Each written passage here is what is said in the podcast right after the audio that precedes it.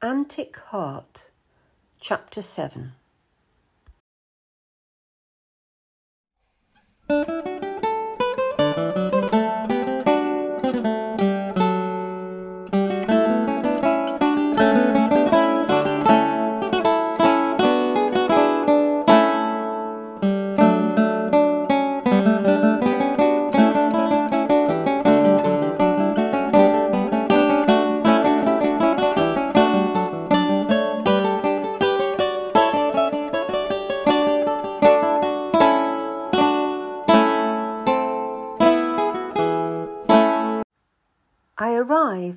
Penshurst Place by late afternoon, riding Pym with girl perched up beside me. We are all hungry, dirty, and tired. I tell the gatekeeper that I am here to see the Countess of Carlisle. He doesn't recognise me and is reluctant to open the gate. Who are you? I've never seen you before. I stamp my foot and shout at him. I'm here to see the Countess of Carlisle. That is all you need to know. If you do not believe me, go and ask her. I tell you, if you turn me away, she will not be pleased. Now, just tell her a friend from London is here who has carried out the task she set me. And hurry, I need a drink. Reluctantly, he gets down from his chair and shouts out across the drive, Hey, I have a visitor here. One of the stable lads appears, ambling up to the gatehouse. The gatekeeper turns to me. Wait here. I'll send a messenger up to the house, he instructs. I dismount, holding Pym by the reins, and allow Girl to stretch his legs. The three of us wait there in the hot sunshine while the stable lad strolls to the house. Every minute or so, I look back at the road to check that no one is following us, but the road is empty. At last, the stable lad returns. She says she ought to come to the house, go straight to her chamber, he tells me. The gatekeeper looks annoyed, but opens the gate and allows us to pass through. I take Pym to the stables and then walk to the house, followed by an enthusiastic girl who recognises a place of previous pleasures. Lucy Carlisle is waiting for me in her chamber, dressed in sea green silk with a white lace collar. She is wearing her mask. Seeing me, a bedraggled Puritan girl, with smudges of dirt on my skirts and sweat on my face, she laughs loudly. Henriette, I did not recognize you she smirks, but I have never been more pleased to see a friend. And the cleverly named girl, he is welcome again. She bends to stroke girl, who jumps up and licks her hand. She stands up again and spreads out her arms and embraces me for a moment, and then pulls back, wrinkling her nose. But first you must have a bath, she says. You smell of sweat and horse, and I prefer something sweeter. She calls a manservant to bring a tub to her rooms, and to the maidservant to help him fill it with hot water. Then she goes into the adjoining room where her husband's clothes were stored. She selects a doublet, breeches, a shirt, stockings, shoes, and a cloak, all in black, the doublet shot through with silver. I can smell the sweet herbs that swirl in the hot water of the tub. Lucy Carlisle dismisses both servants and tells me to get undressed. I sit to pull off my boots and stockings. She moves across to the door, turns a key in the lock, and removes her mask. Again, I'm surprised by her beauty. Her skin is smooth apart from two or three faded pock marks, and her eyes are fine. I look at her appreciatively. She unpins her lace collar and turns her back to me. I find myself in need of a bath. Henry, unlace me. I obey and start releasing her from the dress. What is she planning? I am nervous, but also tempted. I have played a part for so long, I want to put aside the pretense. But is that wise? All I know is that sometimes wisdom goes against the needs of the heart. She stands there in her shift and stockinged feet. Come on, Henry, take off your gown, she urges. I want to see you. Without speaking, I obey. First, I remove my pouch and lay it carefully on a chair. Then I turn to allow her to unlace me, which she does swiftly, allowing the dusty gown to fall to my feet. I step out of it and turn. I am already bewitched by her, standing there in her translucent shift. But then she pulls her shift over her head and shows herself to me. She has the body of a girl, slender and without mark. The skin of her breasts is white, and her nipples are rosy red.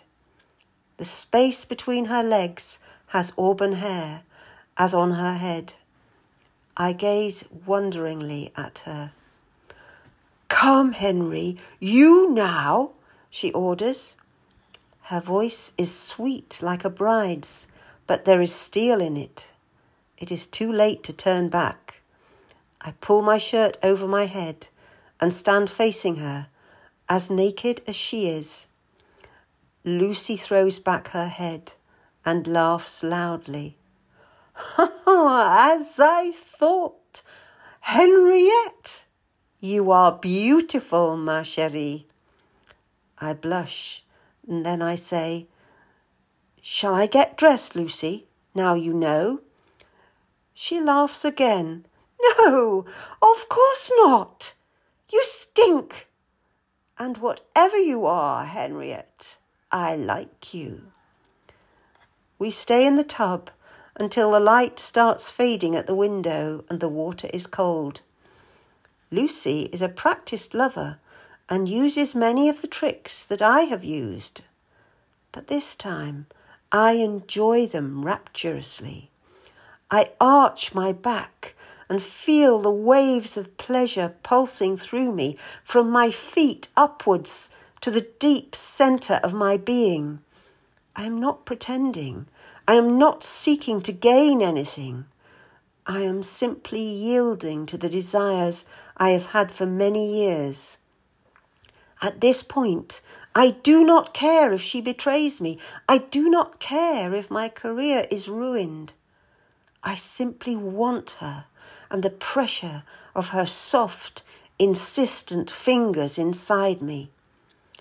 Later, I explore her and she opens herself completely to me. I cling to her as if I am drowning. I have never been so completely lost in a woman, and I am ecstatic. We get out, shivering, and dry each other with soft, lavender scented towels.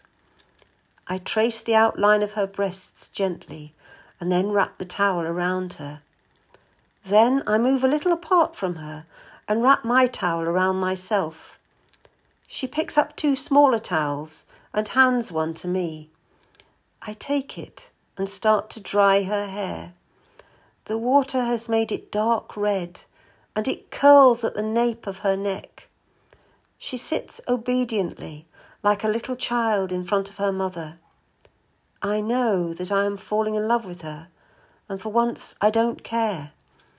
She knows my secret, and I trust her to hold it safe. I continue, rubbing each lock gently until the water has been absorbed by the towel. She looks lovingly at me, then she laughs at me. Henriette, you haven't dried your own hair. The water is dripping down your face. Here, let me. She takes the dry towel to my hair. She is not as gentle as I am, but her touch reassures me that she has feelings for me. Now, Henry, much as I hate to do it, we must get dressed and talk business. I want to know everything. I put on the clothes that she has chosen for me. The doublet is loose on me, and she promises that one of the maids can take it in. I tie my pouch around my waist. It feels good to be in a man's clothes again. I am able to move unimpeded. There is no need for her to help me with any lacing. I help her, though, as she steps back into the sea green gown. She holds up her dark red hair while I lace steadily, ribbon crossing ribbon. This means so much to me, I say softly. I never thought that this would happen, but with you I can be myself. I've never loved like this before. I trust you with my life. I tie the last knot, and she steps away. She looks at me seriously. You should not trust anyone, Henry. No one. In this game, none of us are what we seem. Men, women, parliament, king. It is all shifting. I feel slighted and cry out, But I can trust you, Lucy. Don't tell me that I can't. Henry, I will not tell anyone your history. I can promise you that. But don't love me. I warn you, I have loved many and will again. I don't want to hurt you, Henry, but these days we find love fleetingly, wherever we can find it. You will learn that. I am angry with her.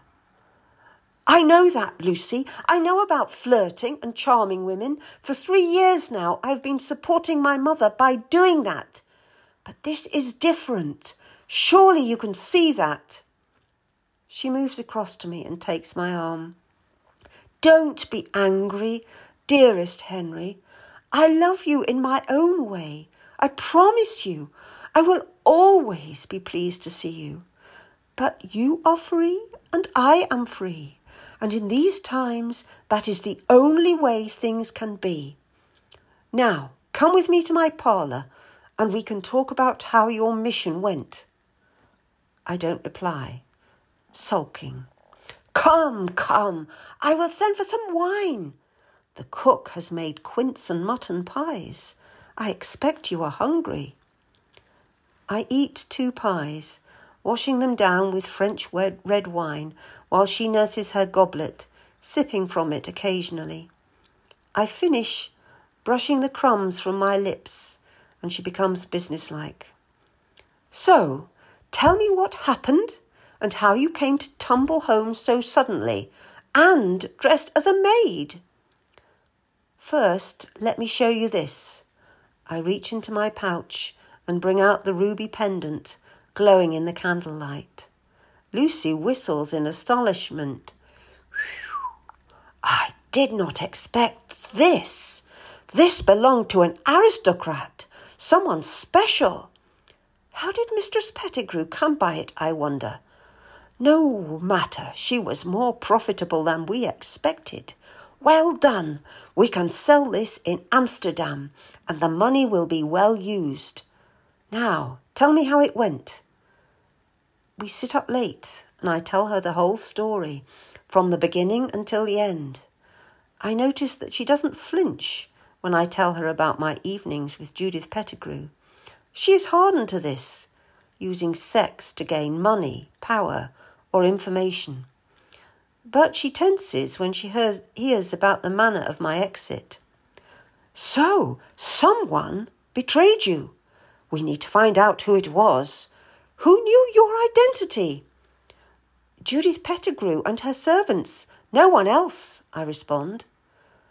Could it be Judith Pettigrew? Was she angry when you left? Did she feel betrayed? Her tone is sharp, and I can sense her intelligence. I feel as if I am a pupil who has misbehaved in class. No, she knew. I was planning to stay only a little longer. She wasn't angry. What about the servants? A question that is hard to answer. I think only Nellie knew anything. The other servants would know I was working there as a secretary. They knew that Judith Pettigrew needed some help in sorting out the business. So, Nellie then, did she overhear anything? I blush and look down at the floor as I speak. She may have seen me leaving Judith Pettigrew's bedchamber, and yes, she didn't like me, but she loves her mistress. I cannot see Nellie causing her any harm.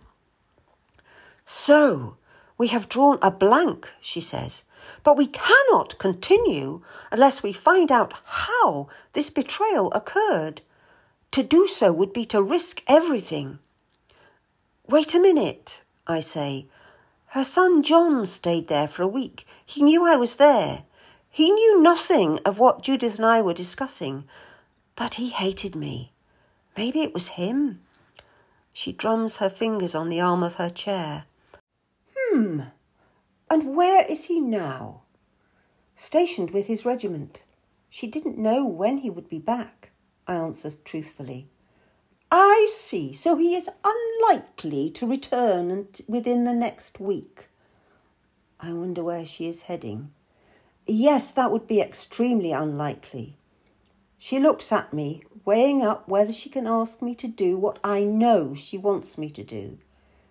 She takes a deep breath, her mind made up. Henry, I need you to return. You are to establish your identity once more. You are a secretary who had to leave suddenly because. because your mother was ill. My mother is in France, Lucy, I object. Your brother, then, she says irritably. Now you return and finish your work with Mistress Pettigrew. Talk to the servants in the kitchen. Ask them about what happened that day when you left. Why the raid? Who has been talking? I take a deep drink of wine and look down at girl curled up on the floor. I sigh deeply. I do not want to return into possible danger, but I can see Lucy's reasoning. I know it is risky, but if the soldiers are away, then the risk is much less. You can be the angry young man who is furious to have been suspected. You will be more Puritan than Oliver Cromwell, more nonconformist than an Anabaptist, more disciplined than an Ironside. Find out where the leak is, finish your business, and return. And Judith Pettigrew? I demand, wishing that she would mind. Be kind to her, Harry. Keep your reputation. But do not stray into dangerous territory. And by that I mean discussion of politics. She is sympathetic, but we don't know who is listening. Keep your sword by your bed. With luck, this will only take two days, and you will be away before anyone has time to catch you. And if they do, I ask sarcastically. Her tone is serious when she replies. Fight to the death, Henry. Do not be captured alive. She reaches out and takes my hand. We have to be hard in this game, Henry. She smiles ruefully at me. I do not anticipate your death, my dear. If it were to happen, I would be extremely distressed. But those are the rules, dear one. Tears gather in my eyes. So, do I mean anything to you at all? I ask, feeling the tears spill down my cheeks. Always, my dear. The memory of today will always stay with me, and I hope we have many more memories together. She releases my hand and then takes me in her embrace. Darling, these are topsy turvy times we live in. Don't get downhearted. We have one night together. Let's not waste it. I allow her to coax me up the stairs to her bedchamber. The tub, towels, and jugs have all gone. The bed is freshly made with the pillows plumped up. I turn to her and seize her in my arms. She is soft and yielding, this woman I love. She melds herself to me so closely that I can feel her breath on my cheeks. No, no, I tell her, I won't allow this. I turn her round and start unlacing her. She must be naked for tonight. She stands there like a little girl until she is released, and then she turns to me and starts pulling off my doublet. Fumbling, slipping, kissing, we undress each other and move towards the bed. That night, I know I will never love anyone the way I love Lucy Carlisle. We have no secrets. I tell her about my struggle to support my mother and how I had had to take on a man's part, how that part had become second nature until today, how I had discovered that I had a gift with women that enabled me to rely on their charitable donations. She tells me about her lovers, her husband, whom she had married in defiance of her father's wishes, then about her career as a spy first of all for the parliamentary side. Something had to be done, Henriette. The king was not listening to the people. How she had later become convinced that there needed to be a partnership between king and people and had switched to the royalist side. How she was found out and imprisoned in the Tower of London. And now she is free and she writes to Orlando the young king, and is running a spy network for him. When you return to France, dear one, seek out the king's mother, Queen Henrietta Maria, and send her my loving wishes. Tell her I remember her from the days when we were young together. I was her lady in waiting. She didn't like me at first, not one bit, but she appreciated my wit and she saw that with me she could have fun. There wasn't much of that about for a young queen sent away from her homeland. I will, my love, I promise. That is, if I get back to France. She laughs. Oh, a delicious laugh. You will, dear one, you will and we shall dance together in Whitehall when Orlando comes back to take his own. She kisses me again, drawing my face to hers.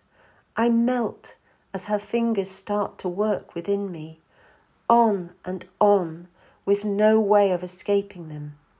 And I finish with waves of delight washing over me. I lie for a moment, and she kisses my chest. Then, moving her mouth downwards.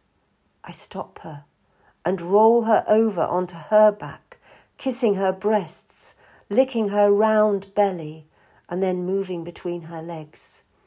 Slowly, slowly, then hard, fast, and insistent. And then all at once she finishes.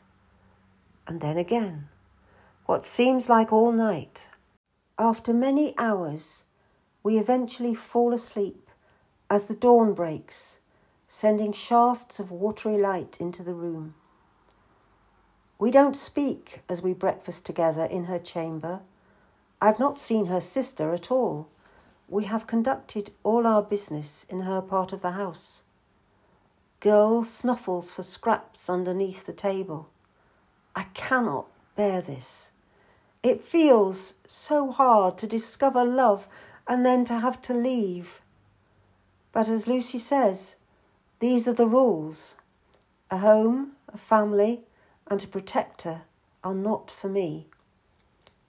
Lucy briefs me. I am to return to Judith's house and check that there are no troops remaining there. Then I am to enter, full of righteous anger. How could anyone suspect me of being a royalist spy? I am to find out from Judith from the servants and tradespeople who may have betrayed me. I am to finish my work, get a reference from Judith, and return to Penshurst. Then we can decide what I do next, whether I return to France or try to engage with another widow. Girl whimpers as we leave. He has enjoyed his brief stay and the tasty morsels that had dropped regularly under his nose. I bend and kiss Lucy's hand, and then drag him away, towards Pym, who is well rested after a night in the stables. I perch Girl in the front of the saddle and swing myself up onto the horse's back. Lucy waves at us, smiling brightly. How can she? I wave back and trot out down the drive and onto the road to London. I arrive in the heat of mid afternoon. Lucy has given me some money so that I can stay in an inn while I check out the situation. I find one nearby that has stabling for Pym and an alehouse on the ground floor. I have a room to myself with a small bed, glazed window, and a table and a chair. It is simple, but better than many I have stayed at. Girl and I rest on the bed for a few minutes and then make our way downstairs. The tap room is full of men, all drinking and some smoking. I sit at the end of a table and push Girl underneath. I order a tankard of beer and a spiced meat pie with some sausage for Girl. The landlord brings them over and pauses to question me. Haven't seen you before. You in London for work? Yes, I was working for Mistress Pettigrew on Bishopsgate, I say. This is the strategy, making myself irate. I go on. I was doing a good job there I had to leave for a few days because my brother down in Kent was ill. When I come back, I hear that there are soldiers there and wild talk about spies and all sorts of nonsense. I don't want to get mixed up in that type of thing. I am a Parliament man from tip to toe. And so I decided to sleep here before returning to Kent. The landlord laughs and claps me on the back. You haven't heard the latest, my lad, he says beckoning to a dark haired man to join us. Luke here has got a brother who's a soldier. They were led a merry dance, and they found no one, did they, Luke? Luke chuckles and takes a large gulp of his beer. Right waste of time that was, he confides. Caught no one. Not that there was anyone to catch. Just a few women fussing in the kitchen. No spies. So why did they think there was a spy? I do not want to go back into that household if there is any chance of being involved with a royalist plot. Don't worry, says the landlord. It was just women's talk. Nellie was in here talking about how her mistress had taken in some secretary to work for her. That would have been you, lad, wouldn't it? I nod that indeed it had been me. It seems that Mistress Pettigrew took a shine to you, says Luke, looking at me rather dubiously. Did you know that? I shake my head. I was simply working for the lady. I cannot imagine what got into her head. These old women, they imagine things, smile at them, bow, and they think you want to be their lover. They imagine things, you know, as they get older. The landlord laughs, and I join in heartily. But how did the soldiers get involved? I ask. Luke takes another drink. It was like this. Nellie was in here talking about you, and a soldier overheard. Now, Nellie is a foolish woman, but means no harm. She was complaining that her mistress spent every day with you, and it wasn't fitting. As if a young blade like you would be interested in Mistress Pettigrew. He guffaws, and a froth of beer blows out from his mouth. Now, this soldier, what was his name? John, I think. He says to Nellie that he can remove the young man, that's you, lad, from the house.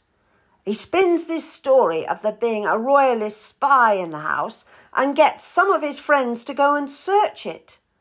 The idea was to frighten you off, but they made fools of themselves. You had already left, lad, and they lost three hours of sleep questioning two old ladies. So, John Pettigrew had been jealous of me and had plotted to remove me from the house. But it looks like he had not had any evidence to suggest that I was a spy. It was simply that he suspected my motives regarding his mother and had wanted to get rid of me. He may have told her to dismiss me, but she would have re- refused. And so he concocts a plan to frighten me off. I breathe a deep sigh of relief. Lucy had been right. If I had simply disappeared, that would have looked suspicious. As it is, I could be confident that our network had not been betrayed and I could continue with my work.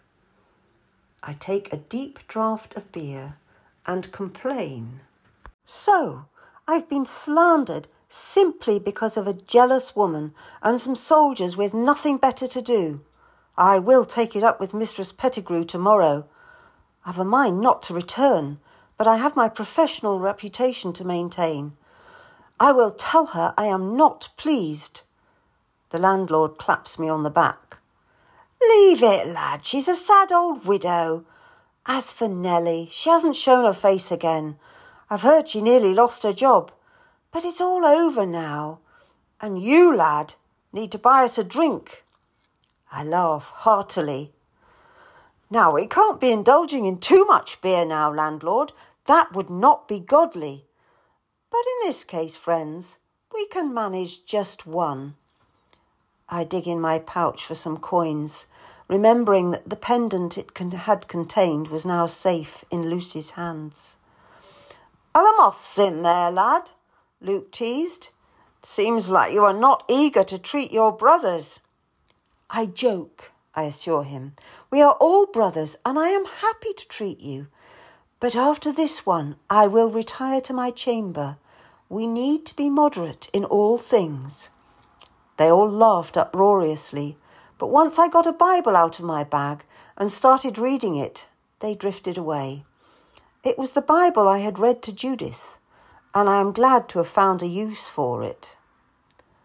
That night I toss and turn. I am too hot, and girl is snoring. Whoever thought a dog could snore this loudly? I need to work out how to handle Judith Pettigrew Will she be as eager for me as she was before? And how will I handle the amorous side of our relationship? After meeting Lucy, other women have lost their appeal for me. But I must not alienate Judith. She may come up with future funding, even provide a safe house if her son is safely out of the way. But then there is Nellie. No traitor, but a bloody difficult woman. Can she be persuaded to keep her mouth shut? Somehow I doubt it. I leave the inn early, going into town to buy a new lace cap for Judith and some almond sweetmeats for Nellie. I hope that the gifts will smooth my way back into the household. I go back to the inn, collect Girl, and saddle up Pym, flinging my bags across his broad back. I pay the landlord and leave a large tip for him. If you hear any more nonsense about me, just let me know, I tell him. I am at the house on Bishopsgate. I will make it worth your while. The landlord looks closely at the coin, then pockets it. That I will, lad. You can depend on me. Never like those who meddle in others' business. Live and let live, that's my motto. And mine too, I say. But I must ensure that my reputation is not damaged by this. It is my good name that gets me employment. Don't you worry about that, lad. Your good name will not be besmirched in this inn, not if I have anything to do with it. With promises of undying friendship and some sausage wrapped in a cloth for girl, I bid him good-bye and leave him standing in the doorway re examining the coin I have given him.